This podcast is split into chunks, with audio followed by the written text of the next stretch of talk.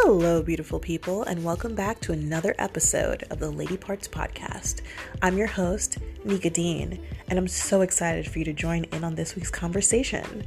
We're discussing everything from being intersex, IUDs, smashing the patriarchy, and the rediscovery and the joy of reclaiming your menstruation in your 30s. It gets good, y'all. This week's guest is Fiona Tang. Fiona is a proud Chinese immigrant, she's an incredible writer, and she's in an Afro Brazilian drumming band. So I hope you enjoy the conversation as much as I enjoyed interviewing Fiona. Please stick around till the end to find out where you can find her and connect with her, or check out the show notes. And if there's something you'd like to hear on a future episode of the podcast, send me an email at helloladyparts at gmail.com. That address again is helloladyparts at gmail.com. Enjoy the episode.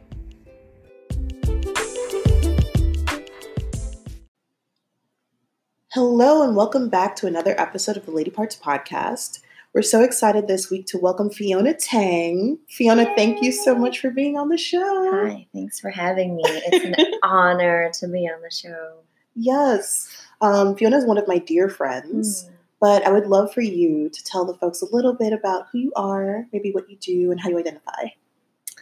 I feel like these introduction questions is off. It's like really hard. Um, how do I identify? I identify as a cisgendered, um, heterosexual uh, woman of color who is an immigrant, um, who is a creative, who is a sister, is a daughter, um, and uh, a writer. Um, that's probably one of my favorite identities, more favorite identities uh, as a writer. Definitely. And I, I agree. It's always very interesting when people are confronted with those questions. Yeah. Um, I believe the last episode of the podcast, I had Cappy on. And Cappy was just like, Yeah, I'm a producer. I do this, I do that. And she was talking all about her work. So it's always funny to see what people center in that. Ah. It's true. It's true. yes. perfect. Well, thank you for sharing. Yeah. Um, so I'm curious, what does the word lady parts evoke for you? I was trying to think about that, and I was like, well, you know, the immediate, the the first immediate thought was like a, a probably some something that like a lot of people just naturally land on, which is sort of the, the physical body, um, the female identified body. Mm-hmm. Um, but then I was like thinking, gearing up for this conversation that we're about to have, and so much of the journey is like not just about the physical body, but it's so much about the like inner workings of um, of my body, including the hormones and the emotions, and so it starts to kind of feel like this state of this like collective, broader state of being a woman. Mm. Okay, that's deep. No, it's absolutely true. Um, I saw a picture not that long ago of a. It was just a regular drawing of a woman, and she was peeling off a piece of her shoulder, and Mm. underneath it wasn't that graphic. It was, Mm. it was just a regular 2D drawing, Mm. and underneath there was like the universe. And Damn. yeah, I thought that, that was so so impactful. That's basically what I mean. That's basically what mean. That's basically Yeah, what I yeah, was I saying. just Uh, that. That's all. it's the universe in us. That's it. Yeah, I mean, it's the universe in us. from our bodies, we life is created. We're getting deep this week. on Uh, yes, Parts. already tears of joy and celebration. Perfect. Perfect. Wonderful. Well, I know this week we wanted to explore a bit more about your journey, your Mhm. particular journey with PCOS. Mhm. Um, and obviously, us being friends for a while, I know a bit about it, but I'd love if you would just take me through it, take the listeners through it, so we can learn a bit more. Mm-hmm. Yeah, I love to talk about it in particular because we don't talk about it a lot and it impacts so many people. Um, I got my period when I was 13. And between the ages of 13 and 17, period was very, very irregular. Um, so I, it was, you know, every three months. I mean, you just couldn't predict it. Three to six months. So it started irregular. It started right from the jump, very irregular. Okay. Um, and that was cause for concern, I guess. That was the cause for concern. And so um, got a couple of checkups and all that. Mind you, a lot of the the symptoms, um, the physical symptoms of PCOS, I didn't have at all. Um, and so they ran the tests and said, um, I think the term is sort of you just you have like the clinical symptoms. Um, I Can you can you go through what the typical the symptoms? symptom, the yeah. Um, the physical symptoms, um, I think it's they they say that you have like um, a lot of hair growth. Mhm. on your body. Uh, hirsutism. Okay, yeah. yeah, that's what that's what I. uh It's that's, a similar thing for um, women with fibroids. That's the only reason I came across Got it. it, Yeah. got it. I wonder actually if the symptoms for these are similar because it's sort of Hmm. an increase in hormone. At the end of the day, it's an increase in hormone in the body. Yeah. um, uh, over the the woman is often overweight Mhm. um, and has acne. Hmm. Okay. I think those are, and I this is this is challenging my memory from when this was being communicated to me a while back. So who knows? Science um, has like evolved, and we've learned a lot more about it. Um, and maybe those there's more than that, but those that's what I remember. Yeah. um, and I didn't have any of those symptom- symptoms. And so, another way to check for it is to just like actually check the hormone levels in your body. And so, I went through all the tests, and they're like, "Oh, you have an um, higher than average um, level of testosterone in your body. Therefore, you must have polycystic ovarian syndrome." Um, and it all kind of it was so strange the experience was like super impersonal it wasn't very caring it wasn't Mhm. very you know this is it was unique to not unique but it was like i know that it was a character of this particular doctor but it was a crappy experience And that was still while you were a teenager. i was 17 yeah Wow. Yeah. Okay. Interesting. So, but so funny because you think about it and you, I understand completely walking in and like, this is your body. You know, this is your vessel that you move through the world with. Yeah. And you want somebody to at least treat it with the respect that you treat yourself with. yeah And it's very sterile in the It sense is. of how they access it. They're just like, okay, well, this is what it is. Like they're telling you, sorry, this book is out of stock. right Yeah. like his here's a fact Yeah. here's just I dish this like 10 times a day. So let me not I have no extra, you know, um care or tenderness to offer you. And like at that age, so many of us, however we identify, like we're still learning shoot, I'm still learning and I'm 36 this year, but like we're learning so much about who we are, our Mhm. bodies are changing and you know, I would have appreciated much more context, not just care, but like more context of Yeah. like how does this happen? And I remember that when the diagnosis was offered, um, they then made this. The doctor then said, "Well, if you have it, Fiona, then your sister and your mother also have it." I was just about to ask about how Yeah. hereditary that is. to be to be honest with you like based on that piece of information what i remember is based on that piece of information i just assumed Yeah. um, that it is passed down from mother to daughter however um, neither of my mother or my sister um, exhibits the physical symptoms either and their periods are also they're like very regular and Mm. also um, fertile so it was just like, you know, not to say that that the doctor was wrong, but like a little explanation could have been really helpful. Like, well, how come it doesn't appear as though they have it? How do we understand this better? And maybe all this is testament to like how little research we do on women's reproductive health. Definitely.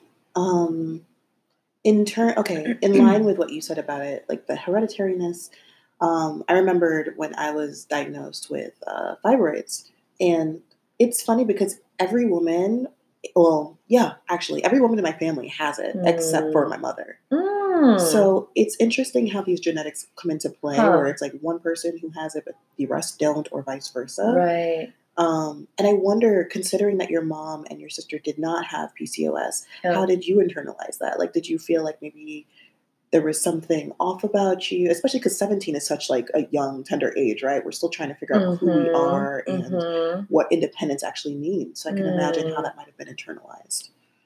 Hmm.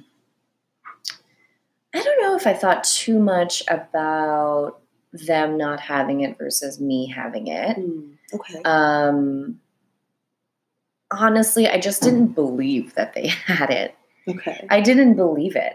I don't. It, I wasn't the the the whole diagnosis and the, it wasn't it wasn't held with care and wisdom and confidence in a way that I was like I really trust you and I trust what you're Mm. saying to me. So I genuinely am like I'm doing a shrugging um, gesture right now. I'm like I don't know if I believe that they have it. Um, in my very non-scientific just intuition um, feelings but but that's more speaks to just the environment and the um, the way in which all this sort of unfolded when I was Okay. 17 Okay.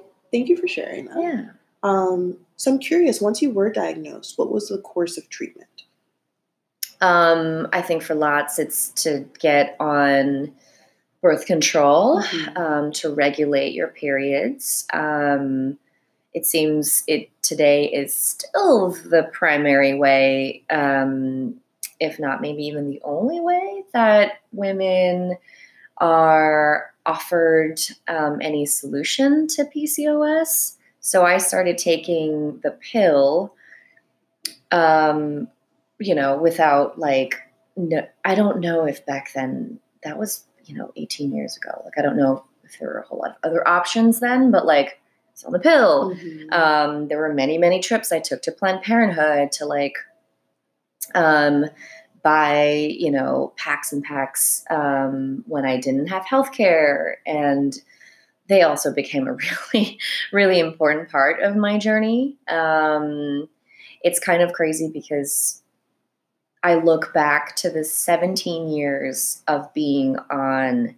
birth control, hormonal birth control, and I wonder to myself, it, and and also so much of that was it was between 17 and let's see 34 so so much of that is such a like you know your your like critical mm-hmm. Development. development Yeah. years critical emotional development um physical development years and i look back and i'm like god like who would i have been really and what would I what would I have felt really if I hadn't been regulated chemically, Hmm. hormonally?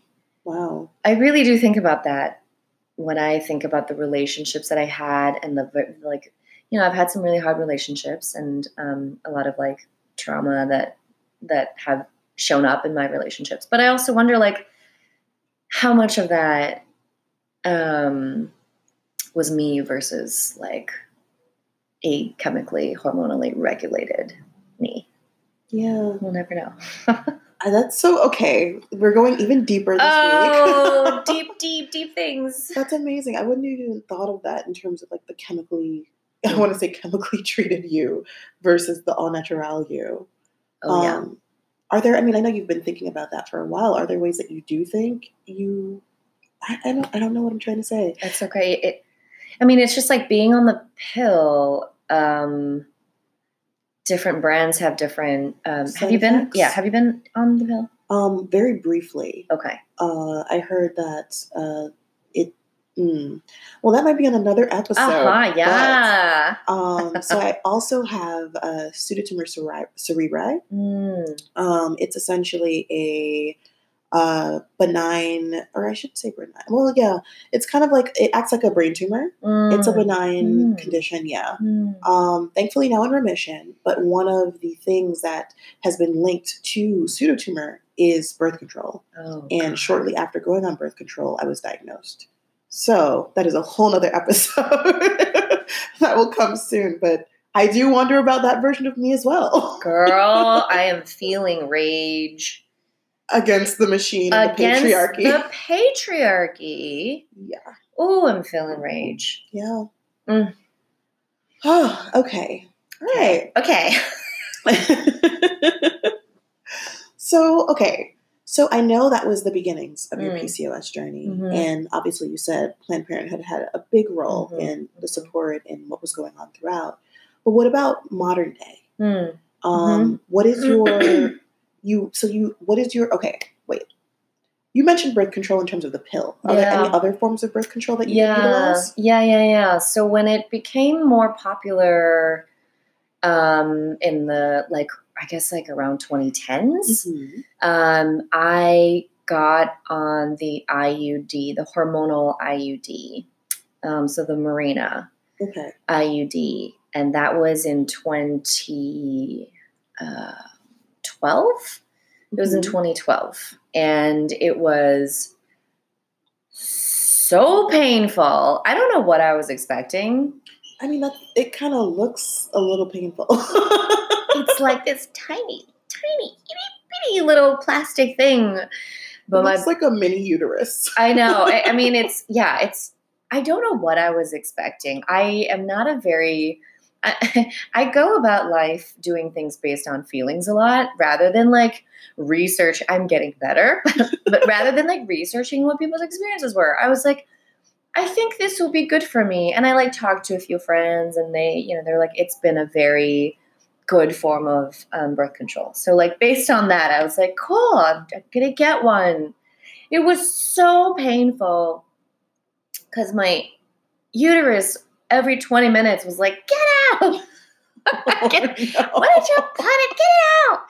And it was just contracting to get it out. And I was like, oh. And I like decided to go back to work after getting it. I don't know why. It passed in a day or so.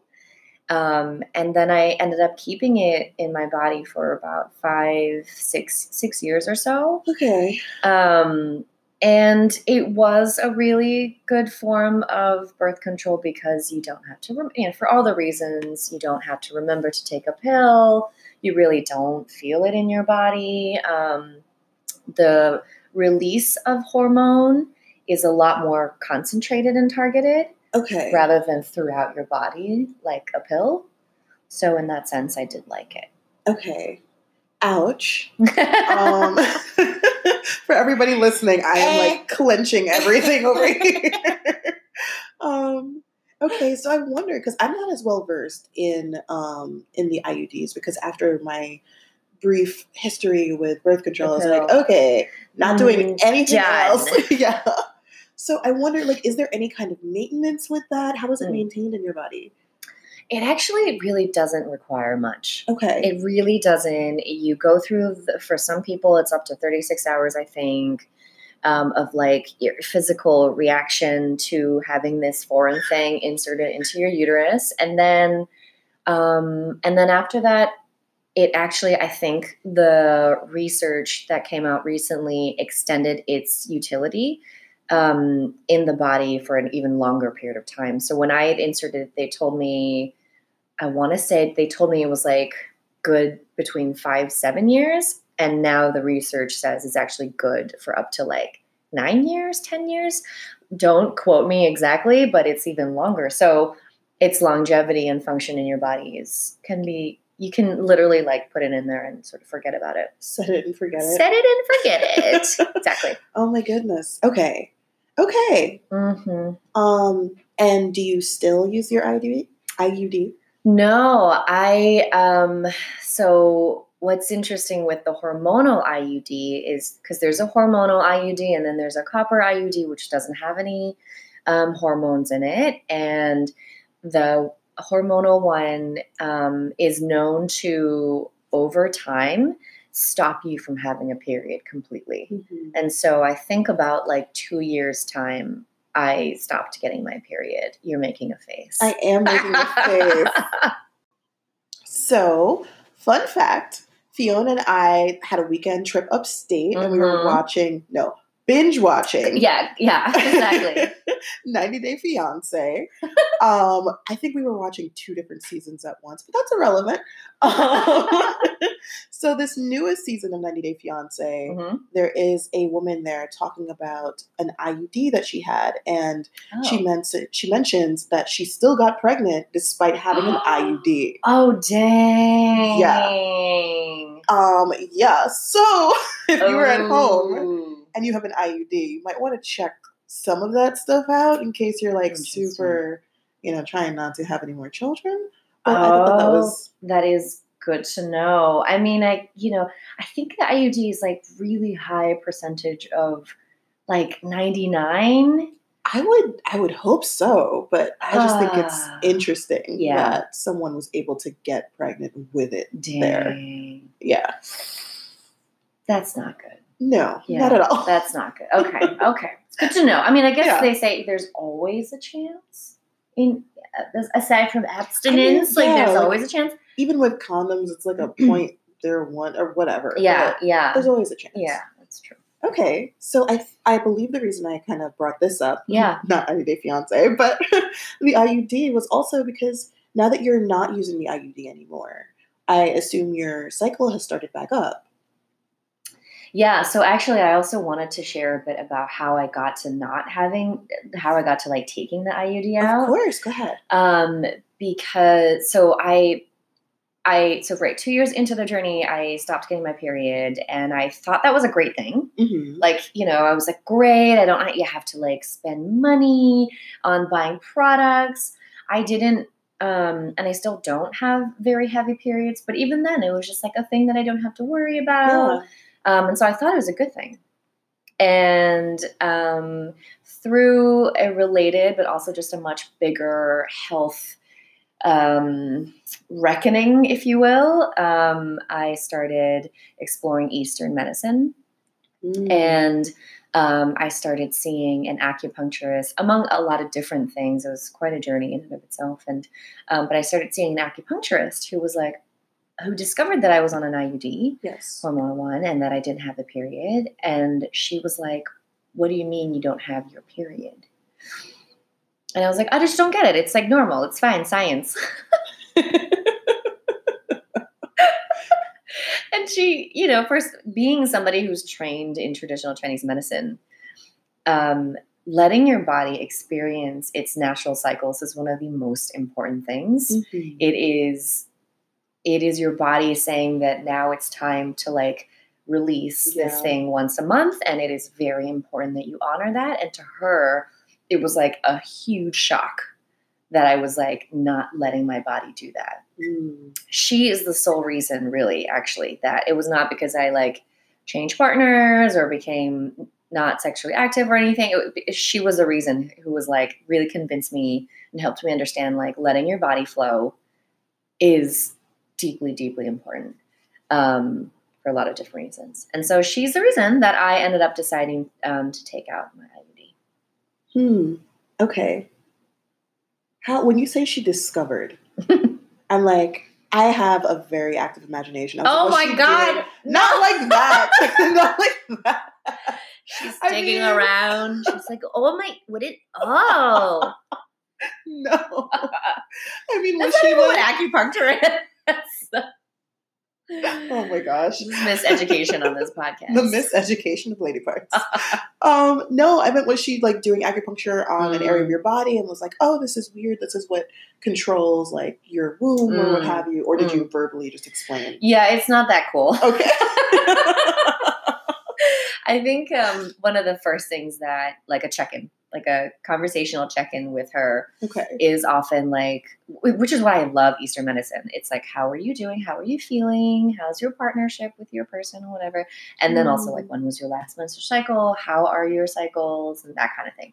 So the complete opposite of the experience you had when you were 17. They're centering, Yes. centering the person and your wellness. Yes, so true. It Yeah. was so it's it's, it's like full of just the questions alone, like to me is like, oh, I'm a whole person, hmm and my physical and my and my emotional and my hormonal are all tied and connected. Hmm. Lovely. Yeah. Perfect. Okay. So yes, um, you were saying that she's the reason why you decided to take out Mm-hmm. the IUD. Mm-hmm, mm-hmm. Was taking out the IUD as painful or you know emotionally? No. No, um, no, not at all. Okay. It's literally it was that's it. It was just I love the sound effect. two two seconds, a little tug, bleep, and then That's it. nothing. Like yeah, I didn't feel anything afterwards. Okay. okay. like a world apart. Yeah. So many questions. so after you took it out, what was that like? Like, were you nervous for your Yes. first? Okay. I was really nervous. I, I guess I should say that another reason why, in addition to my acupuncturist suggesting that it's probably a good idea to take it out, in addition to that, um, I realized that taking it out meant that I was going to be off of hormone regulation. The first time, let me say this again taking the IUD out would mean that I would invite my body um, to come to its own natural cycle for the first time after 17 years of being hormonally regulated. Wow. Like I had to sit with that for a second. Yeah. Um, it it just it was a I'm getting emotional just thinking about that, but also just like how many people's bodies are regulated in this way, and you know, after being regulated for so long, I didn't know if I was going to get my own. I just didn't know what my body was going to be like. Yeah. Then, you know, It's like a rediscovery of self. uh, yeah. Yeah. Where are my own natural hormones at these days? I have no idea. So it was a little bit of a waiting game to just like, okay, body, I'm with you. I love you. We're here together. We're going to do this thing. We're going to, you know, experience the cycle together. Um, and then I think maybe something like 35 to 40 days after it was removed, um, I got my first period. And I was like overjoyed. I think I recall. you might have been there. Um, I don't know how graphic I can get, but let's just say the first signs of period in the bathroom stall, I was like in, te- I was like near tears, like it's happening. My body is capable, and I am okay.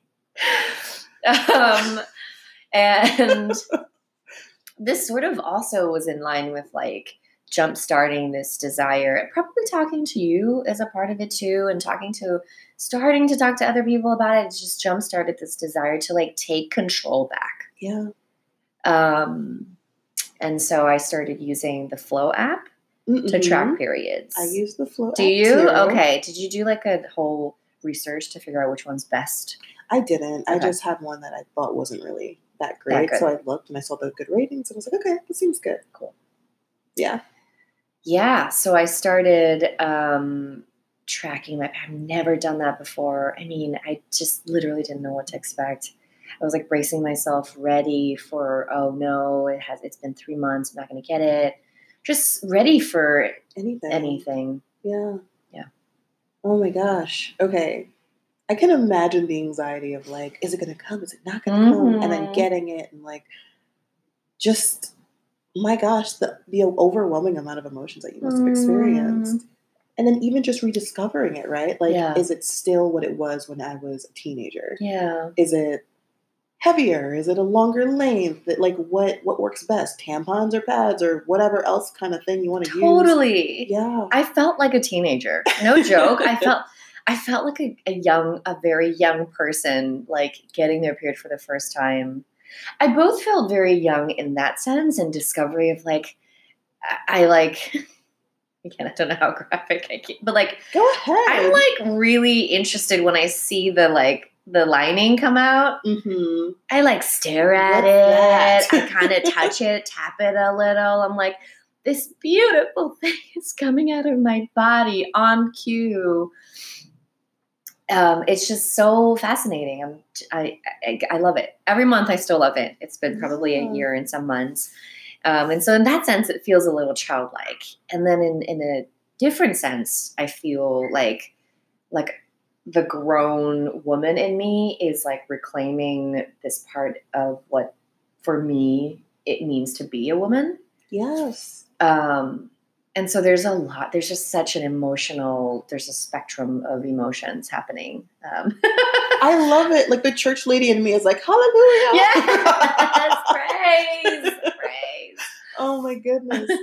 No, definitely. It's like you're you're very literally shedding what's no longer serving you. Uh-huh. And the idea that you're able to just oh, embrace yourself in that way seems so freeing isn't the right word. Mhm. It's like um gratifying. Mm, You know, you're like, mhm. okay, this is who I am. This is me Mhm. whole, and I accept yeah, it. it's it's gratifying. It's actualizing. Mm, Like this is what I'm supposed to be. yeah, And it's so simple. It's like such a simple thing. And like women everywhere, you know, about every it. month. Yeah, complain about it. But I'm literally here. I'm like, I the days that I get my period, I tell people, I probably told you, I was like, I got my period today. So it's it's just silly. I feel silly most times, but it's also really lovely. honestly, watching your journey with this and you rediscovering your your cycle and what that Mhm. means for you has actually made me appreciate mine a bit more. Mm. I've always been like, oh my god, this thing again. You- Um, is it hard? You have a hard experience? I have it easier than I used to. Okay. Um, during the whole fibroid process, it was like I would be bleeding for sometimes two weeks, and it would be heavy from day one to day 14. Mm. Um, and that's Whoa. why, yeah, I was like heavily anemic because of that. oh my goodness. Um, yeah, it was bad.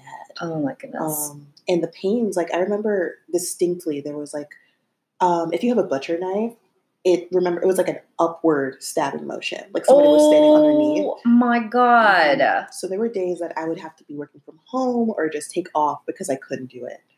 Um, yeah. Thankfully. I'm. That no, don't be sorry. It just it's um it's just like coloring the experiences, the vast yeah, uh experiences that um, was- people yeah. can have. it was a lot. That I'm juggling like this watermelon inside of my body my that was pushing things out of the way, you know? Um, since the fibroid removal surgery, thankfully, it's been night and day. Hmm. Like I might get a cramp, I might get some acne, but it is nothing like it was before. Hmm. Actually, for Thank my goodness. for my last cycle, I didn't get any cramps. I was just fatigued Wow. AF. Okay. But I was like, I will take that any day Yeah. over like Freddie and Jason coming to get me. Oh, yeah. so yeah, it's just it's fascinating. but in this process, I'm grateful for many reasons. But watching your Mm. journey has definitely made me think of my own cycle in a different way. And I was just like, oh right, like this is really great, and I'm getting to relearn who I am because I didn't know who I was without those painful cycles. Mm. Um, but I do have another fun question. Oh, Yes, ahead. ask. Did you have a question? mm-mm. Um, with the gift of our menstrual cycles comes Nice framing. thank you. Comes the gift of PMS and all these other symptoms. Oh. And I'm curious how that has come up for you too. What are some of the symptoms that you've experienced? Okay, so when I say that I love my period, I kind of just like I'm like I get fascinated by the things that's coming out of my body. I don't love the PMS. Okay. I don't. Um the first the first 6 to 8 months of like resuming periods, I didn't really feel PMS. And then um or actually maybe in the first year. And then like I hit the sort of around the first year mark Mm-hmm. um, I started really noticing the last the week leading up to the period being um, incredibly, incredibly draining, incredibly depressive. Mm. Um, I, I go to dark places. I don't socialize. I um, take things out on my partner. um, my deepest, darkest insecurities uh, suffocate me. I just like, I don't remember that being. So I don't think that I've ever experienced it that way. So Mm. being 30 by then 35 and like having this experience of what you know now i can understand as pms but at the time i'm like why what is it's, it's just What's so wrong with me? what's going on Yeah. it's super hard It's so funny too, though, because you're like, who is this different version of Oh my myself that is just hypersensitive to all of the emotions? Right you get really right i you get I'm very emotional Yeah. Yeah. Put a dog commercial on the TV and I will bawl my eyes out. Like it is so bad. I think um my partner came home and I don't know what what was it? I think I was watching Downton Abbey of all things. I'm pretty sure I was. And it was an episode. Oh my gosh, it was like the worst one.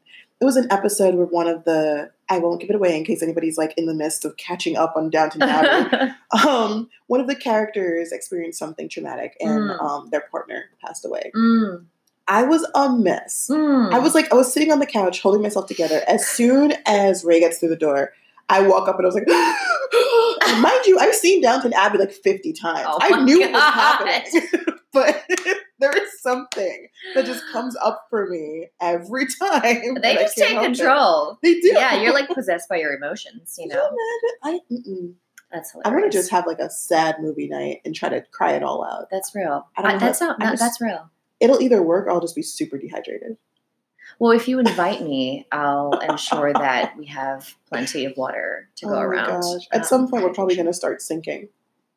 What? Your cycles sync if you hang out a lot. Oh, oh, sink. I was like, why are we S I N K sinking? It's the sunken place. That's Oh, I don't want it. Oh, No. but it does feel like a sunken It does place. feel like a oh, sunken yeah, place. yeah. It actually feels very much like a sunken. Oh my I think we've already synced our cycles. I think we might have. Yeah. Yeah. Okay. Perfect. Perfect. So yeah. um, I did have another question for Mm. you because I know, obviously, with me and my journey, I told you I was anemic and I had to go on iron pills. Mm. Um, is there are there any supplements that you've had to be on as a result of? Yeah. Um, I discovered by the time, like, I think by month three, Mm-hmm. I was noticing that the, this like PMS was happening, and and um, I've also heard from people around me that like, and in my family that like, um, uh, now I forget the acronym, but like a depressive state of PMS, they experience that, and so I was becoming. It's like PP. PMDD. Yes, PMDD. Thank Okay. you. Um, um, and they are experiencing it, and so I was beginning to like, you know, connect the dots. I was like, oh, this is what it is, and I started researching um, natural ways to boost mood, Mm, um, to boost serotonin levels. okay. Um, and there was an NIH um, study that was released that um, people who took calcium pills Mhm. um, daily saw a boost in their serotonin and like dramatic mood change prior to their periods occurring not in the first month of taking it but by the second month had experienced Hmm. um, traumatic mood lifts and so uh, i started you can look at my whiteboard i'm pointing to my whiteboard right now i started i started it almost exactly two months ago um, and so at this current day like today i'm about a week out from my period so we'll see Okay. so this episode's in good timing. yes it's really good timing i'm feeling really really good Good. I'm feeling really good. Um, so that, and then I think I've all just just been like um, exercising re- more regularly. Mhm. I actually last weekend I went to um, a silent ish retreat for three and a half days, during which I gave myself a practice, an acronym for the things that I want to practice for my mood to to stay positive and happy. And um, the acronym is I no, I don't remember.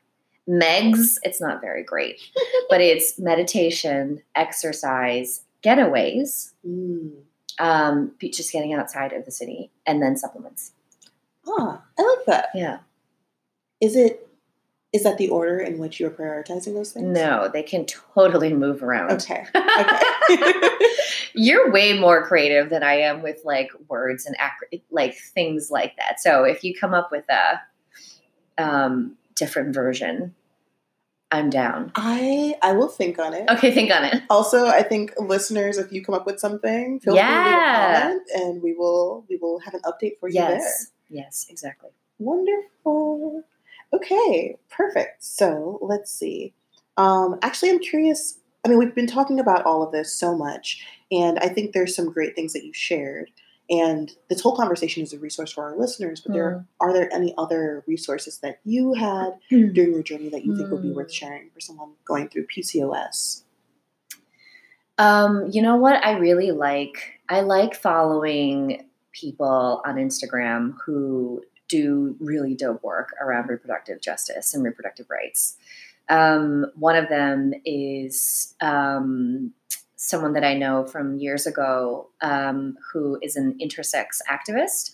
And it was actually from one of their posts that I learned that PCO, PCOS, people who have PCOS can possibly um, be considered intersex.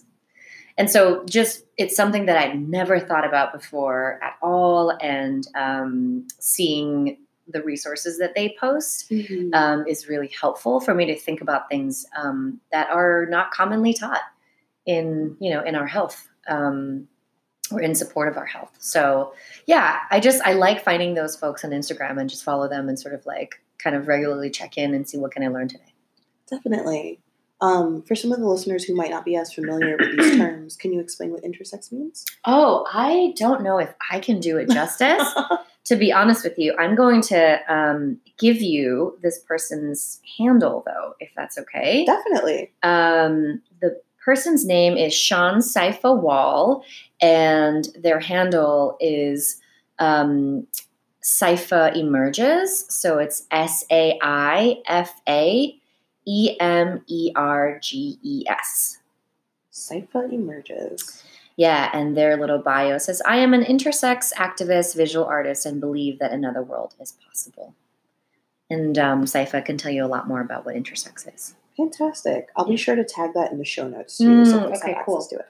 Awesome. Yeah. Um, okay. Well, then, other than resources, is there anything that you wish you knew when you started this journey?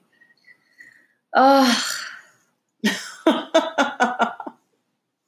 I wish I had known a lot of things, but I think the thing that I wish would be different mostly is that, like, this wouldn't be such a mystery. That, like, we emerge as young girls uh, into young adulthood, um, being taught to listen to our bodies, to witness our bodies, observe, understand, and be given the kind of um, knowledge and care and tenderness Mhm. to hold that discovery along the way.